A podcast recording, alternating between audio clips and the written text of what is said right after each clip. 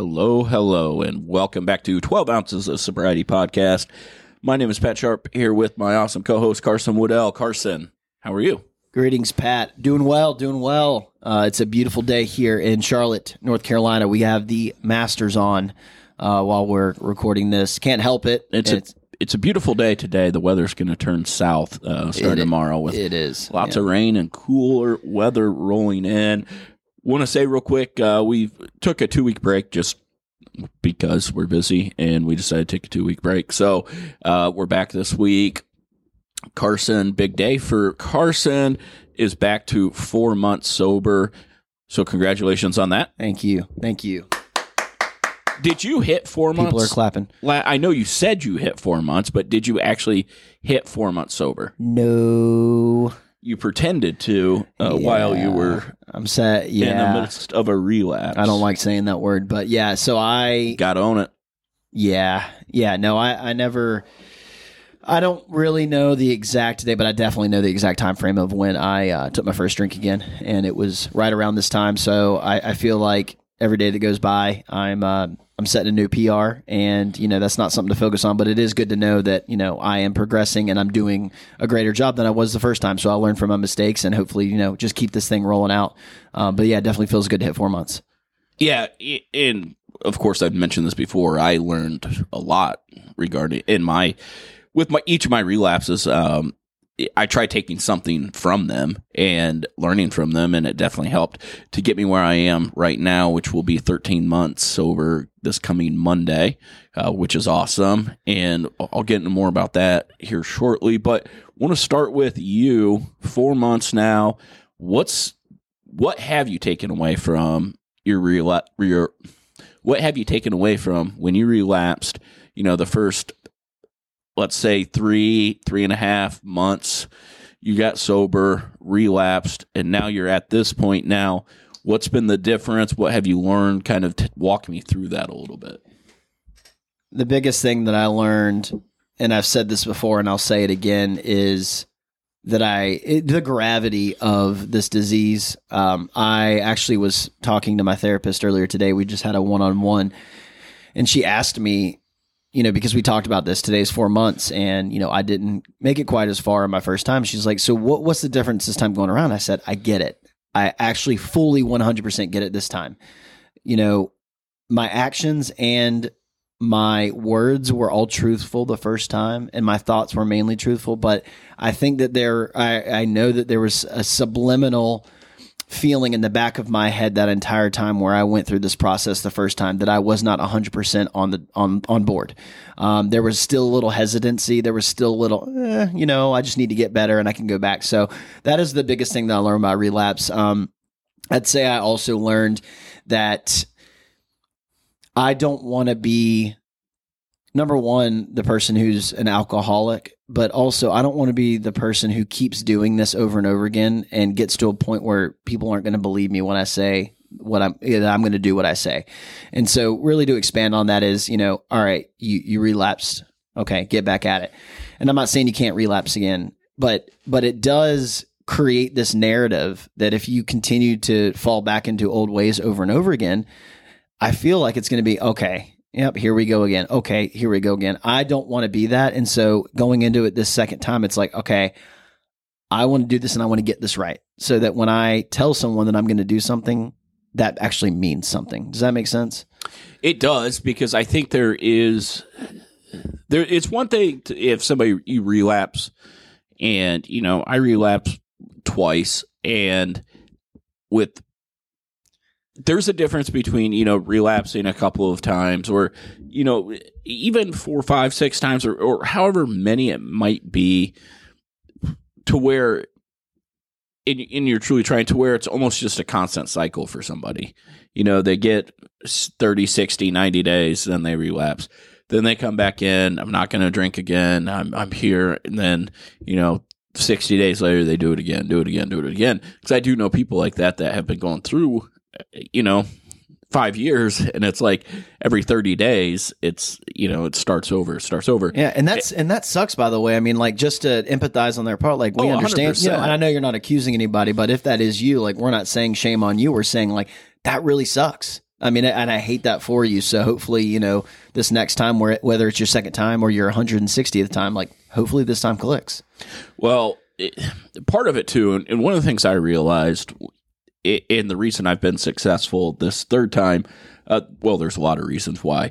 However, one of the big ones is you know finally coming to that realization. I was I was able to admit that I had a drinking problem as an alcoholic.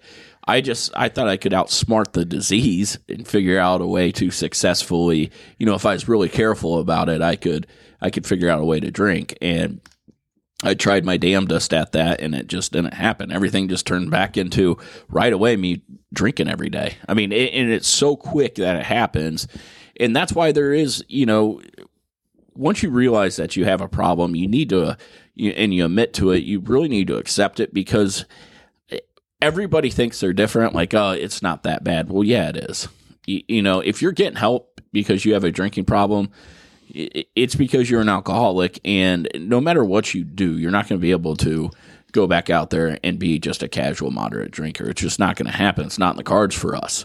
And, and maybe I'm wrong. Maybe there's a half percent of people that can or something like that. But for the chan most chances I know for me, I can't. And once I realized that and started really focusing on, all right, I just can't drink. And I would say the first, I don't know, six, seven months, you still have those thoughts running through your head and, and things like that. And you're, you're just constantly working on it. And I don't know, seven, eight months in, that desire really starts to lift away. And, um, you know, at 13 months now, I, I just don't have that desire to drink anymore. Now, could it return? I'm sure it could, but that's why I do all the things I do, including this podcast, going to meetings, you know, helping fellow alcoholics and, constantly trying to better myself. That way that doesn't ever creep back in. I was thinking about this the other day. One of my biggest problems in early sobriety, uh, the first few times, is like if I had idle time where I just didn't have anything to do, I hated it because all I would think about is drinking. Boredom was yeah, Yeah. the worst. And now I can have idle time and I don't think about drinking. I crave it now. and I can just sit there and watch TV and or whatever it might be.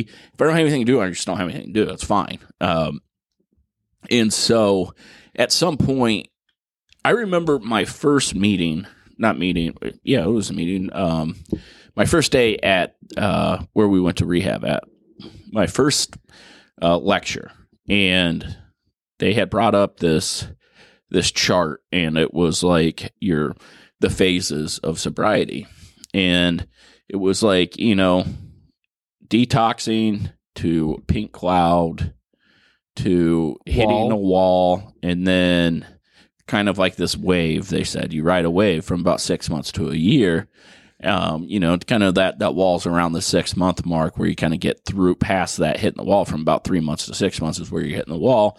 And then once you get past six months you know you kind of ride this wave and that and and the the waves get smaller and smaller as you keep going. And um, i have found that to obviously to be true because i i think from three to you know those first that first you know two weeks you're detoxing. Then up to about 60 and 90 days you know you're like wow I'm, you're trying to you feel good about yourself and you think you're invincible and then from like three months to six months you do hit that wall and um, it can be tough Yeah, you lose the the excitement um, of becoming newly sober and just that fluttery feeling almost, or that I can take on the world feeling, as you just said. I mean, and that goes with anything. You buy a new car. I just got a new car.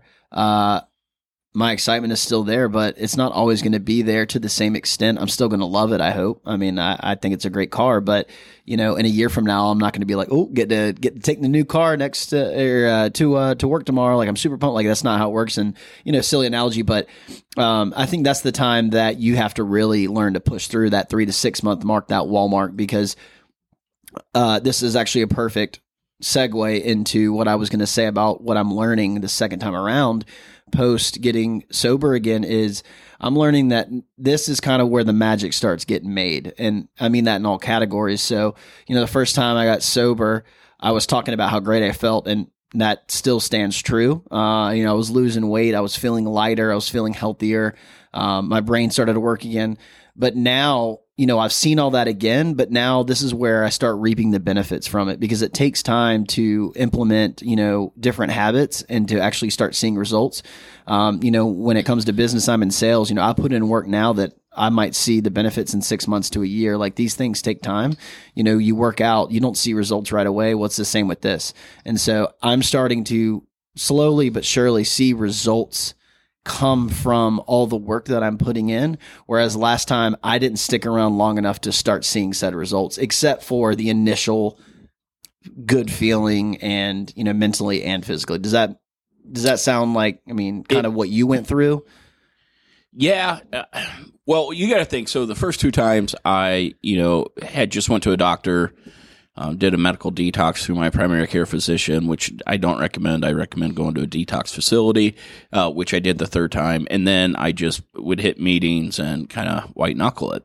The third time, where I actually went to and did an outpatient rehab program, um, and really working with a, one of the biggest things I think for me was working with a therapist and going to those classes and learning about addiction. Um, for me, learning about it and seeing kind of why we are the way we are made sense to me.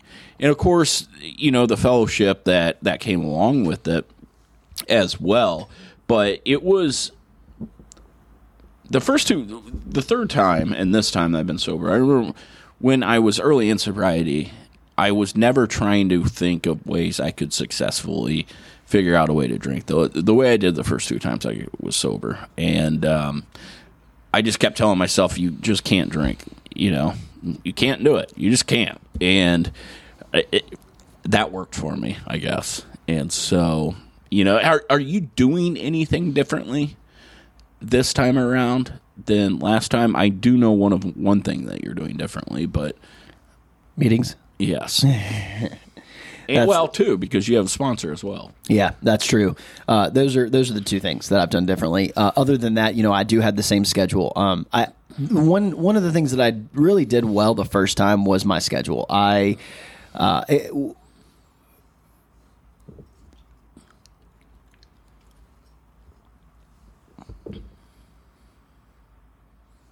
excluding the fact that I never made time to rest that's something that I'm so I guess that's the third thing that I'm implementing now. I'm not doing a great job of it, but it is on my mind and I am working towards it. Um, actually resting my body because I, I tend to, you know, I'm I'm zero to 100 with everything that I do. So you put a drink in front of me, I'm going to drink a thousand of them. Or if you tell me to go work out or you tell me to study for a test, doesn't matter. I'm going all in. It's just my nature. Um, so I think that I had a really good schedule going in. Um, when I was in the treatment center, I was I never missed a class. I was very involved. Um, I worked really hard at my job. I worked really hard in the gym.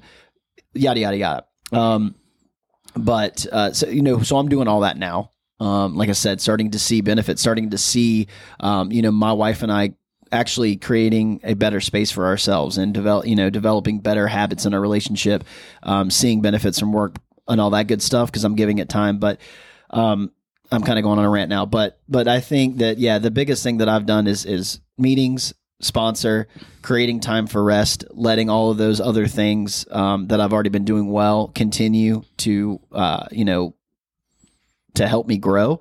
Um, but lastly, from a mindset standpoint, as I already mentioned, my mindset's completely different. There's no end goal to I have to hit X amount of days and then I can drink. It's a full blown radical acceptance in the best way possible and understanding that this is my life now and it is a is an absolutely beautiful thing. So that's what's different. Yeah. Okay. Well, and, and I think too with sobriety, I think there's a, a bunch of different ways to uh, get sober. I, you know, just going to meetings, I don't think is quite enough. I, you know, going to just a treatment center and that's it is is enough. I, you know, you got to combine some facets of it, or not just completely changing your life. Uh, well, you need to engage in those two and be yeah, passionate about it. That's a huge thing. Absolutely.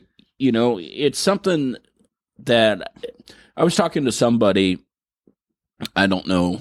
I think it was when we were in. Um, treatment treatment i think you know somebody was talking about like somebody had said they were talking about how trying to one of the people that was leading the lectures was talking about going to meetings and about how important it is to kind of get that set up in early sobriety, a routine of meetings and, and finding one that you enjoy. And uh, and they said, you know, what are you going to do from a year from now when you're not here anymore? And somebody said, a year from now, I should be fine then, and I shouldn't need meetings. And it's like, no, there is no cure all for addiction. It's something that you always are going to have to work on. You know, that's what's awesome about going to meetings and you talk to somebody that's been sober for 25 years and they still have to work on them, their sobriety because they know, you know, whether you relapse at three months or 25 years, you're going to pick up right where you left off and start drinking the same way you did when you quit.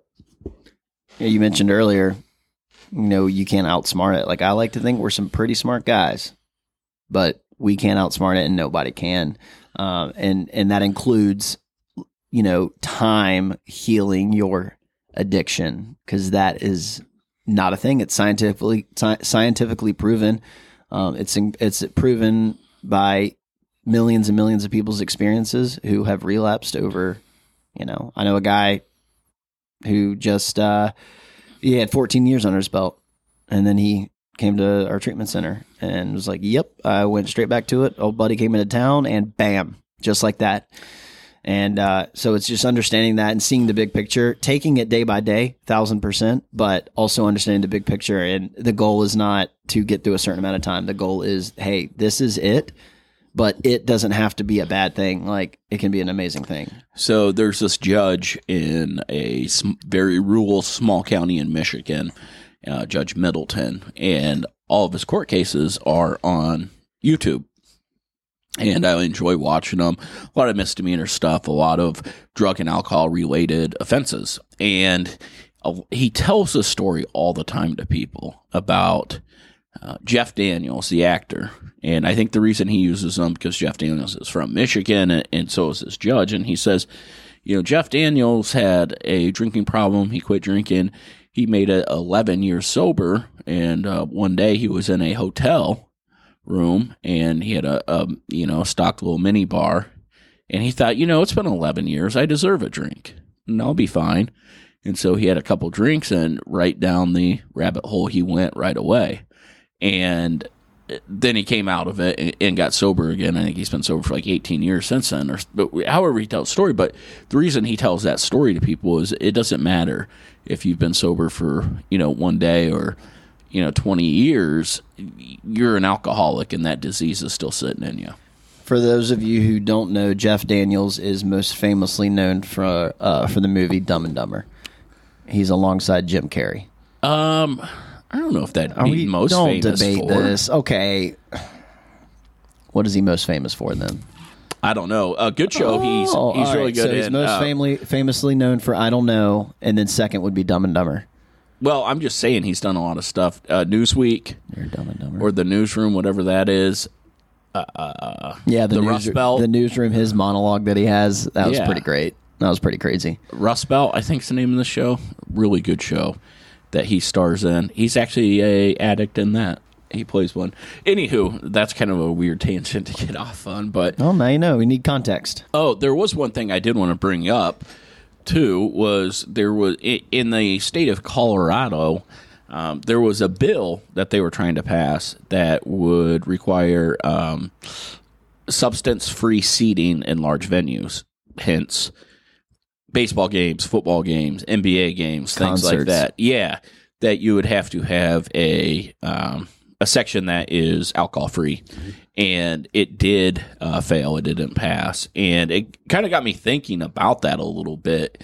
And it would be kind of nice to have a section one for no drinking, and two more family friendly as well. But also, I think uh, the sober movement, so to say, I don't know what you want to call it, is getting stronger. I think people, especially coming out of the pandemic, um, numbers are up for alcoholism. And then on top of that, people are looking at living a healthier lifestyle. So I, I think that drinking, people are trying to get sober and um, stay sober. So I is kind of a a good idea to have. I don't know why it wouldn't pass.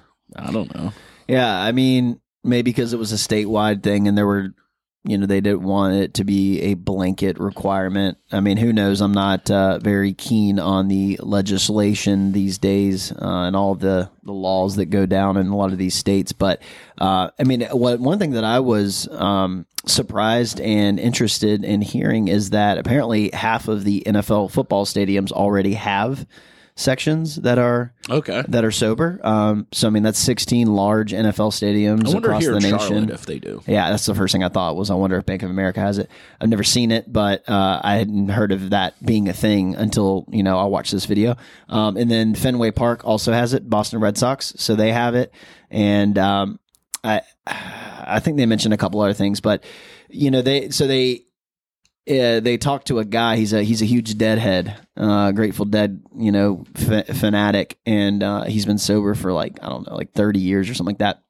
And he said uh, that was that that type of like idea was planted in his head. You know, he used drugs and alcohol for a long time, and then he's you know he was like, well, this is a way that I can still be a Deadhead. You know, go and enjoy these concerts without using drugs.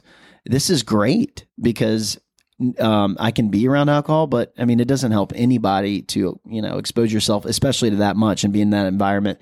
It's so easy um, for that to be the part where you cave. So, I mean, I think it would have been a great idea, at least a rollout or something, or maybe they can try, you know, a certain, you know, county. You know, we have dry counties in U.S. I mean, like you could just do it for the venues or something, just see how it goes because it's not required. I mean, there, you know, thousands of other seats of people that can use, and it's just a small section. Could be like a few hundred people.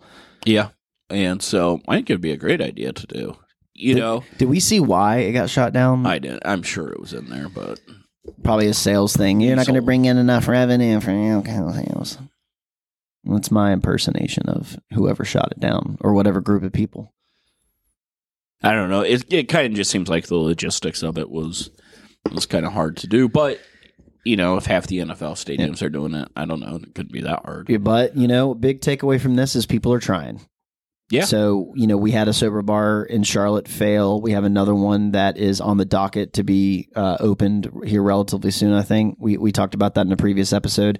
Uh, you know, the sober curious movement is a thing. Um, It's a lot over social media, but, it, you know, the fact that they, they try to get a bill passed, like, it's not going to be the only one. So they, people are trying. You know, we discussed that too at our we uh, did a escape room night with uh, people that we had went to recovery with, and we were sitting down discussing that. And like one of the things, it's going to be like a music venue, and they have full bar full of mocktails. And one of the things I was talking about, and I don't know if I said this or not on the podcast, but like have something better than like mocktails. You know, have milkshakes or you know Yeah, cool we were- frozen yeah. drinks and Yeah. it doesn't need to just be mocktails and uh Because have it's still, a variety of craft sodas It is a good alternative in in certain scenarios, but it's still I don't know that it's like the mindset going in. Yeah. It's still like a you know alcohol is on is on the brain at least when you are ordering a mocktail because first of all it sounds like mock, uh, cocktail for a reason, but you know it's it's all the other elements of that cocktail minus the alcohol. Yeah. So for your body, yes, it's or have it's way better, but appetizers or yeah, something you just know? like